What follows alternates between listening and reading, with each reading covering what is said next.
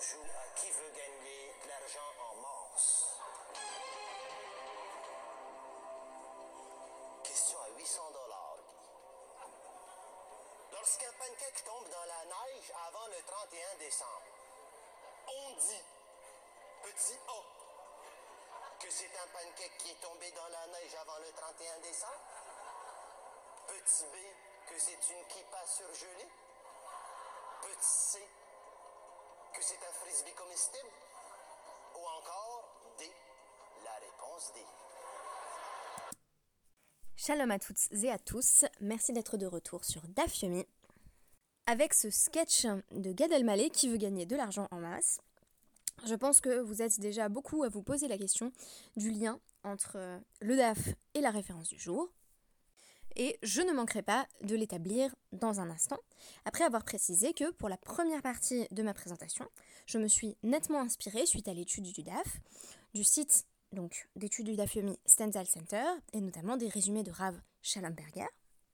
J'estime qu'il est important de rappeler ces dettes, et quand j'ai du mal à trouver des éléments d'explication ou simplement un aspect du DAF qui me passionne particulièrement, euh, je me rends sur le Stenzel Center ainsi que sur le site du Kollel d'Afyomi Advancement Forum ou encore sur My Jewish Learning.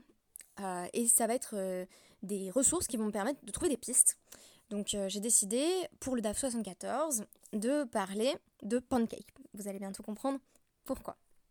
Mais aujourd'hui, nous étudions non seulement le DAF 74, mais aussi le DAF 75, le DAF de demain, le DAF de Shabbat, parce que désormais, les Shabbats terminent beaucoup trop tard.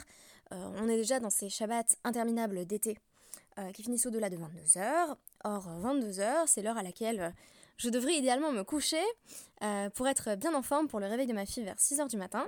Donc, à coup sûr, je ne vais pas à ce moment-là me mettre à écrire et à enregistrer le DAF. Donc ça, c'est spécifiquement pour demain. Et quand je peux me faire aider, je le fais. Donc s'il y a des personnes qui, qui sont ici disposées à proposer des DAPIM des samedis, par exemple euh, des Israéliens, des Israéliennes qui termineraient Shabbat à des heures peut-être un peu plus raisonnables, je suis tout à fait preneuse. Alors, aujourd'hui, on reparle de Teroma, de Maaser Sheni et de Kodashim. Je rappelle au passage que la Teroma, littéralement le prélèvement correspond à ce que l'on appelle la Trouma qui est la partie de la récolte que chacun doit donner au Kohen. La Trouma ne peut par conséquent être consommée que par des Kohanim. Le Maaser c'est une autre portion de la récolte, une autre dîme, mais cette fois-ci, elle va être consommée par son propriétaire au sein de euh. Quant au Kodashim, il s'agit euh, des sacrifices qui sont donc euh, offerts au Beth c'est-à-dire au temple. La Gemara va chercher à établir une sorte de hiérarchie entre les trois. Et là, si vous voulez, ça m'a fait penser à des moments où on essaye de déterminer quelle faute est plus grave qu'une autre. Alors, est-ce que c'est plus grave de transgresser Shabbat ou d'avoir une relation adultérine En général, on a des grands cadres qui nous permettent de penser la gravité d'une Avera, notamment à partir de euh, des châtiments en fait qui, peuvent être euh, appliqués suite à une transgression. Donc on pourrait dire par exemple, bah, si c'est Chayav Malkout, si on est passible de coups de fouet pour avoir transgressé euh, une injonction, eh bien c'est moins grave que par exemple consommer du Hametz à Pessar, ce qui relève de la peine très grave de karet. Les sages ne sont pas tout à fait sûrs, puisqu'il y a quand même un, va-et-vient, euh, sorte de chakla vetaria, euh, sur la question de savoir si euh, c'est plus grave quand c'est Chayav Mita ou quand c'est Chayav Karet. Est-ce que la peine de mort est plus grave que la peine de Karet on a envie de dire dans la, dans la peine de mort, ben ça a quand même l'air d'être le plus grave parce que par définition, on n'est plus en vie après. Donc c'est difficile de récupérer quoi que ce soit, mais en même temps, c'est une mort qui expie, alors que dans le carrette, on n'a plus cet espoir du tout. Et par conséquent, il y a une véritable tension. On ne peut pas forcément savoir aisément si ce sont les fautes pour lesquelles on est passible de carrette ou les fautes pour lesquelles on est passible de la peine de mort qui sont les plus graves. Et donc, euh, les sages vont essayer de déterminer euh, qu'est-ce qui est le plus important, euh, qu'est-ce qui exige le plus de précautions. Est-ce que c'est la teruma, est-ce que c'est le maaser ou est-ce que c'est est-ce que ce sont plutôt les kodashim? Ces euh, sacrifices, donc cette nourriture sanctifiée. Et ce qui est très amusant, c'est qu'ils vont procéder de façon très mathématique, c'est-à-dire qu'ils vont compter les aspects ou les caractéristiques de l'interdiction. Le tout avec des acronymes, donc quand on ne lit pas les commentaires, on a vraiment du mal à comprendre. Ainsi, ils vont nous dire par exemple, la trauma, euh, euh, c'est très important, c'est très rameau, euh, parce que c'est marpaz. Ça veut dire quoi C'est marpaz? Ça veut dire que quelqu'un qui n'est pas un Cohen qui consomme de la terouma volontairement est chayev mita, donc la peine de mort. Romesh, parce que si la personne a, mangé la terouma, la nourriture du Cohen accidentellement, elle doit rajouter un cinquième de la valeur de ce qu'elle a mangé plus ce qu'elle a mangé. Pidion, parce que la rédemption euh, par de l'argent est impossible. Ça veut dire quoi? Ça veut dire qu'une fois qu'on a séparé euh, la terouma euh, dans notre récolte, eh bien, on ne peut plus racheter cette terouma pour désigner sa terouma ailleurs. Et enfin, dernier aspect de gravité, donc c'est le, le c'est-à-dire que ceux qui ne sont pas des kohanim n'ont pas le droit d'en manger. Donc on va en quelque sorte isoler ce qui fait que la terouma est traitée avec le plus grand sérieux on a tous ces impératifs qui gravitent autour de la terouma, et en l'occurrence, on va en compter quatre. Maaser Sheni. Il y a tout un débat pour savoir si c'est terouma ou Maaser Sheni euh, qui est plus ramour. Euh, qu'est-ce qu'on traite donc euh, comme étant le plus capital Dans quoi est-ce qu'on doit se montrer le plus scrupuleux L'acronyme qui intervient ici, c'est l'acronyme du Maaser Sheni, et il n'est autre que Hadas Tav. Pourquoi un acronyme? Eh bien tout simplement pour que euh, les Chachamim retiennent, c'est l'un des procédés mnémotechniques de euh, la Gemara, pour qu'ils retiennent les caractéristiques principales du Maaser Sheni, à savoir Havat Makom. Euh, le Maaser Sheni, c'est une partie de la récolte qui doit être amenée à Yerushalayim et consommée sur place. Vidouille, parce que quand on le fait, il y a toute une déclaration qu'il faut affirmer au sujet de son engagement euh, dans, l'agriculture. Et donc c'est tout le passage euh, qu'on récite en fait à Pessar de Arami Ovedavi. Euh, il y a toute un, une déclaration à faire sur le fait qu'on s'est acquitté de ses obligations et on revit en quelque sorte son histoire à travers ma Chini. Donc le vidéo, littéralement, c'est une sorte de confession, mais ici c'est simplement une déclaration dans ce contexte. C'est aussi Assur Leonen. Contrairement à la terouma, comme je l'ai expliqué dans le podcast précédent, qu'une personne en deuil peut consommer, euh, le Maaser Sheni est symbole de joie et par conséquent ne peut pas être consommé par un endeuillé. Euh, donc ensuite, Touma, quelle est la caractéristique suivante? C'est euh, l'impureté rituelle.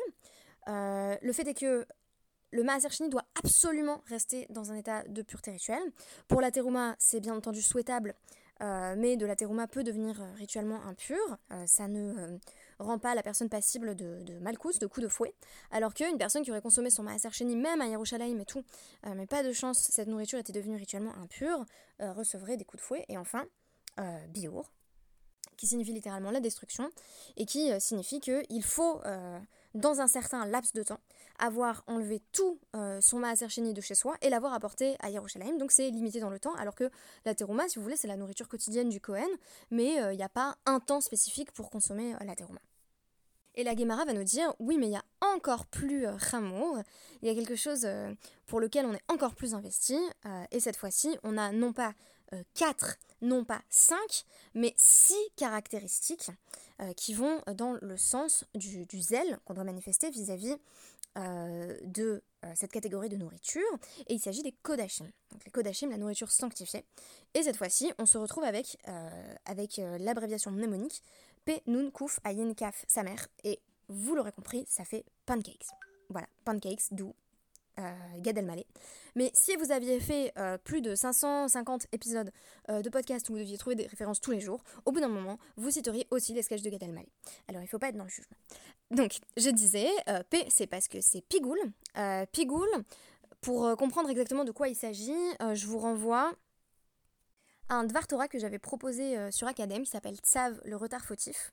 Et essentiellement, Pigoul, euh, c'est un sacrifice pour lequel le Cohen a pensé à euh, le consommer trop tard. Donc au moment où il a fait le sacrifice, il s'est dit je le mangerai dans trois jours. Et donc c'est une forme de, manquement éthique vis-à-vis du pauvre qui amène à ce moment-là son korban chez l'ami, son offrande de paix. Donc ça c'est Pigoul. Ensuite on a Notar, c'est-à-dire que c'est un peu la même logique que biour, mais dans un autre espace-temps, c'est-à-dire que notar, c'est ce qui est littéralement laissé de côté. laissé de côté, ça veut dire que si on laisse le corban trop longtemps, on a en fait un laps de temps assez bref pour pouvoir le consommer, et ensuite, eh bien, il est, il est donc il n'est plus propre à la consommation. Donc le couf c'est pour Corban, c'est parce que c'est un sacrifice spécifiquement dédié à Hachem, ce qui n'est pas le cas euh, en tout cas de la Tseruma, mais pour le Maaser c'est quand même un peu plus compliqué parce que c'est vrai qu'il y a quelque chose qui se joue de l'ordre du rapport euh, entre, euh, entre Hachem et le propriétaire de sa récolte, mais c'est encore plus prégnant dans les, dans les corbanotes avec les rites de la Avoda au temple. Meïla ensuite, donc toutes les lois liées à la Meïla, c'est-à-dire au fait de profiter indûment de euh, quoi que ce soit qui soit sanctifié, ce qui est considéré comme étant euh, du vol vis-à-vis du Beth Amikdash. Donc euh, par exemple, on ne peut pas humer la délicieuse odeur des, encens, donc de Ketoret, parce que ça serait une forme de Meïla, ce serait profiter du temple pour quelque chose qui n'est pas Kodesh en soi. Karet, donc là encore un niveau de gravité qui est souvent considéré comme étant pire en fait que la mort. Karet parce que si on consomme euh, des kodashim, si on consomme cette nourriture sanctifiée des sacrifices dans un état d'impureté de rituel, dans un état d'impureté rituel, on se retrouve retranché du peuple. Et enfin, euh, Assour, mais source de nouveau Léonen, parce que euh, là encore, euh, la personne en deuil ne s'implique pas dans cette sanctification qui passe par les sacrifices, parce que Korban va se rapprocher d'Hachem et qu'au moment du deuil, on est presque par définition pas proche d'Hachem, on est plutôt rapproché, comme dans Moed Katan, euh, de figures très marginales, comme le Metzora ou le Menoudé, donc des personnes qui ont été exclues de la communauté pour, pour des raisons diverses et variées. Et donc, euh, c'est pas un moment pour le Korban. C'est pas un moment pour le, pour le rapprochement. Donc j'ai trouvé euh, assez stimulant cet usage des acronymes et des, des raccourcis mnémotechniques pour nous permettre de vraiment appréhender l'identité de euh, chaque type de nourriture. Et ce qui est intéressant, c'est que finalement, on va définir euh, ce qu'il faut bien rappeler des types de nourriture par les interdits euh, qui, qui, qui, font leur identité. Et je dirais même plus qui fondent leur identité. À l'heure actuelle, quand on me demande tu manges cachère, ça veut dire quoi? Je dis essentiellement bah, ça veut dire que je peux pas manger ça, ça, ça et ça. le, cachère au quotidien, euh, dans mes relations, notamment avec mes amis non juifs, c'est le fait ben, d'être assise à table euh, dans un restaurant euh, où ils vont manger des choses qui ne sont pas cachères du coup pour moi, et de ne pas manger en fait. Et j'ai l'impression que ici, on se retrouve également avec une définition de la nourriture qui est très axée sur l'interdit. Et en même temps, là, c'est Shabbat qui arrive, donc dans dans 3 heures euh, environ, bah, selon le moment où vous écoutez le podcast, évidemment, ça marche pas trop, mais dans 3 heures, au moment, où j'enregistre, ce sera Shabbat. Et là, pour le coup, on a peut-être euh, l'une des seules fois où la nourriture est vraiment définie positivement comme ce qui apporte du Onek Shabbat, comme ce qui est créateur. Euh, mais je trouve ça intéressant que le reste du temps, on, lie la nourriture à, un aspect de, restriction. C'est comme si on était peut-être au régime permanent. Et je pense que c'est aussi pour ça, euh, euh, confidence pour confidence, euh, que j'ai jamais réussi à faire de régime, et a fortiori pas depuis que je mange cachère. donc depuis mes, mes 15, 16, 17 ans, ça m'a pris un peu de temps. j'ai pris sur moi les lois au fur et à mesure. J'ai vraiment l'impression que la cache-route, c'est déjà une forme de, de rapport très médié à la nourriture où on doit sans cesse se demander ce qu'on mange. Faire un régime en plus, c'est non merci. Il y aura très bientôt un article des boursières de Colel qui va sortir sur le sujet. Je vous garantis qu'il sera passionnant. Euh, sans plus attendre, je voulais dire quelques mots euh, donc de notre second DAF, du DAF 75. Euh, Il est notamment question ici du Petsua Daka, donc d'une personne qui aurait une testicule broyée ou les deux. Donc tout cela est fondé sur un passage du début de Devarim, du début du 23e Pérec de Devarim, où on nous présente une liste de personnes qui ne peuvent pas rentrer dans l'assemblée du peuple juif et donc dont on comprend qu'ils ne peuvent pas épouser un juif ou une juive. Euh, et on va trouver à ce moment-là euh, les Midianites, euh, les Égyptiens, on va trouver les Mamzerim, donc les personnes qui sont issues d'une lignée adultérine ou incestueuse, mais on va aussi de façon plus surprenante avoir des, des hommes qui auraient été en quelque sorte privés de leur virilité, qui auraient euh, par exemple le pénis tranché ou euh, les testicules endommagés. Parce qu'il est présupposé que euh, ces personnes ne peuvent pas avoir d'enfants. Ainsi, les Rachamim vont quand même avoir l'honnêteté intellectuelle de poser la question. Petsua Daka, ça veut dire littéralement, ça veut dire blessé par un broiement. Donc, ils vont poser la question à. Enfin, l'un des sages pose une question à Rava en disant Mais comment on sait que Petsuadaka, c'est spécifiquement au sujet des testicules? Comment on sait que c'est ça qui est broyé? Parce qu'en en fait, dans Petsuadaka, il n'y a jamais écrit testicules il y a écrit euh, blessé par, le, par quelque chose qui est broyé. Et, et, on nous dit, bah, ça pourrait être tout aussi bien au niveau de, de la tête, de la bouche, etc. Et Rava va répondre, euh, bah non, parce qu'en fait, dans le contexte où ça apparaît, on nous dit au sujet du mamzer, de l'ammonite et du moabite euh, que ça va s'appliquer également à leurs descendants. alors que pour le Petsuadaka, on ne nous parle pas de ses descendants parce qu'on présuppose qu'une personne qui a les testicules broyés ne pourra pas avoir d'enfant, et donc euh, cette euh, euh, stérilité forcée, c'est ce qui fait qu'il ne peut pas rentrer dans l'assemblée d'Hachem. Ça veut dire quoi? Ça veut dire qu'il ne peut pas se marier. Il ne peut pas se marier parce que vous avez vu que on cherche à faire en sorte que chacune et chacun, et cette fois-ci c'est vraiment pas de l'inclusivité de langage, hein, chacune et chacun ait la possibilité d'avoir des enfants. de sorte que si on sait qu'un homme ne va pas pouvoir avoir d'enfants, on ne souhaite pas qu'il se marie. Euh, du moins a priori. Et ce qui est intéressant euh, dans notre DAF, euh, c'est les tentatives répétées de limiter l'exclusion le plus possible. Et donc il s'agit des Chachamim du Kerem Beyavne, donc littéralement la, vigne à Yavne, donc on connaît pour être l'un des grands centres d'études. D'aucuns disent d'ailleurs qu'on parle de Kerem pas parce qu'ils étudient dans une vigne, mais parce que les, étudiants se plaçaient en, ligne comme, une vigne. Les sages donc de Kerem Beyavne vont euh, essayer de, limiter les cas où euh, le petit Wadaka ne peut pas se marier. On peut parler ici en fait de, visée euh, inclusive finalement pour reparler d'inclusivité. Il vient d'être question de, l'écriture inclusive. ici, il s'agit de faire en sorte que tout simplement le plus d'hommes possible puissent se marier, parce que les, sages vont, constater ramenant une opinion de, Rabbi Ishmael, le fils de Rabbi Yochanan ben Broca, qu'il il y a des personnes qui n'ont que euh, un testicule et qui euh, ont cependant réussi à avoir des enfants. Donc il faut maintenant faire en sorte qu'il euh, y ait adéquation entre les psukim de la Torah et la réalité médicale. Donc on commence par nous dire Ezeu Patsua, c'est qui celui qui est littéralement broyé? Tanoura Banan, Ezeu Patsua Daka. Donc les sages vont répondre à travers une braïta c'est qui celui qui a le membre broyé? Kol chez Niftsu Betim Shelo. Euh, donc c'est une personne dont les, testicules ont été euh, blessés. A priori, même euh, s'il n'y a qu'un testicule qui est affecté. Même si donc, la, blessure se manifeste par un trou, un creux dans les testicules. Nimoku. Même si donc, elles, se sont, elles se sont flétries, elles, ont pourri en quelque sorte. Veafilu Khasro et même si euh, il manque quelque chose. Donc on peut imaginer qu'il y ait euh, par exemple un demi-testicule qui, reste.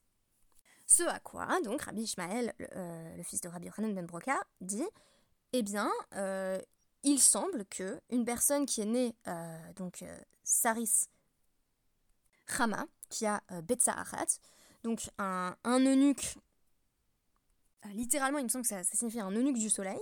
Donc un eunuque pour des causes naturelles qui, est né avec une seule testicule, cachère, peut se marier. La Gemara va leur dire, ah, ça restera ma euh, mais si on dit euh, donc l'eunuque du soleil, l'eunuque qui est, qui est eunuque en raison de causes naturelles, est-ce que ça peut te passer par la tête?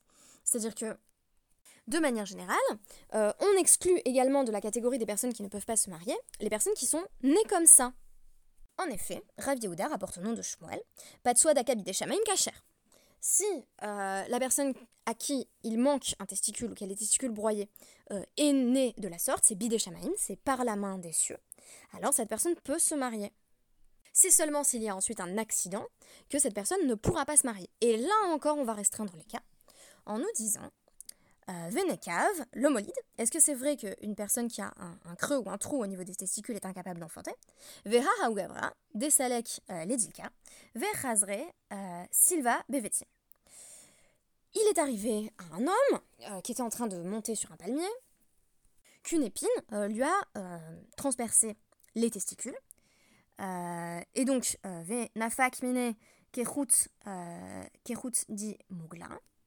Et il euh, y, a, du pu qui est sorti euh, euh, de ses testicules, donc a priori c'était très mauvais signe au niveau de sa fertilité. Véolide Et pourtant il a eu des enfants. Mais l'exemple lui-même fait débat parce que Rav donc, dit à ce sujet Tse al-Banav euh, va voir, il, écrit ça à Shmuel, va voir de qui sont véritablement les enfants, parce qu'a priori, ils estiment que euh, quand le testicule a été blessé et qu'il y a du pu qui est sorti, donc qu'il y a eu véritablement une infection, euh, il est peu probable que l'homme soit toujours fertile, et donc ils disent en gros, bah, s'il a eu des enfants, c'est que c'est sans doute pas les siens. La conclusion à ce sujet est claire. comme il est dit dans une braïta, Bematni Tatana, Neymar lo yavo patsua. Le patsua, donc Devarim 23, 2 euh, ne rentrera pas euh, dans l'assemblée d'Hachem. Vénémar, le Yavo Mamzer. Et il est aussi écrit qu'un Mamzer ne pourra pas non plus euh, rejoindre la communauté. Malhalan bide Adam, Afkan bide Adam. De même qu'un Mamzer, c'est en fait, j'ai envie de traduire par, c'est le fruit du libre arbitre humain. C'est-à-dire qu'on ne naît Mamzer que si nos parents ont fait à un moment donné un, choix douteux. C'est le moins qu'on puisse dire. De même, euh, la seule personne qui a l'interdiction de se marier, euh, c'est une personne qui, en raison d'un accident, a été totalement privée euh, de sa fertilité. Sachant qu'il semble y avoir un doute sur le cas d'une personne qui aurait eu un accident et qui se serait vue privée de l'usage de l'un de ses testicules. Il faut savoir que cette question a continué à occuper la halakha, donc euh, la question étant de savoir si on tranche comme Rabbi Ishmael, le fils de Rabbi Yochanan ben Broka. Euh, et si on tranche comme lui, on estime que même s'il ne reste qu'un testicule, pour peu que ce testicule soit entier et fonctionnel, euh, eh bien, il n'y a pas de problème, cet homme peut se marier. Donc ça, c'est l'avis, par exemple, de Tosfot. Mais euh, le, le, Réma, donc dans son, Moshe Isserles, dans son commentaire sur le Shulchan euh, va affirmer qu'il vaut mieux quand même éviter, puisque cette anecdote se termine sur la lettre de Rabat qui est écrite, ce sont sans doute pas ses enfants. Donc, si vous voulez, c'est encore quelque chose qui est, débattu. Mais ce qui m'intéresse, c'est moins la conclusion à la RIC, parce qu'il me semble qu'à l'heure actuelle, on va pouvoir déterminer médicalement et scientifiquement si un homme euh, n'a plus qu'un testicule, on va pouvoir savoir si cette personne euh, est fertile ou pas. Et du coup, si elle l'est, bah, cet interdit euh, n'aurait plus de sens. Ce qui m'intéresse, c'est la démarche des Chachamim pour finalement limiter les cas concernés. Et notamment dire que quelqu'un qui est né comme ça n'a aucune, aucune injonction de ne pas se marier, voilà, il n'y a, rien qui l'empêche, il est cachère euh, d'épouser une femme, alors qu'il est peut-être tout à fait infécond également, euh, et euh, cela au prétexte qu'il est né avec cette situation de Patsua Daka, donc des, testicules qui étaient en mauvais état dès la naissance. c'est pourquoi la deuxième référence sera une chanson de Lady Gaga, Born This Way. Ben, merci beaucoup et Shabbat Shalom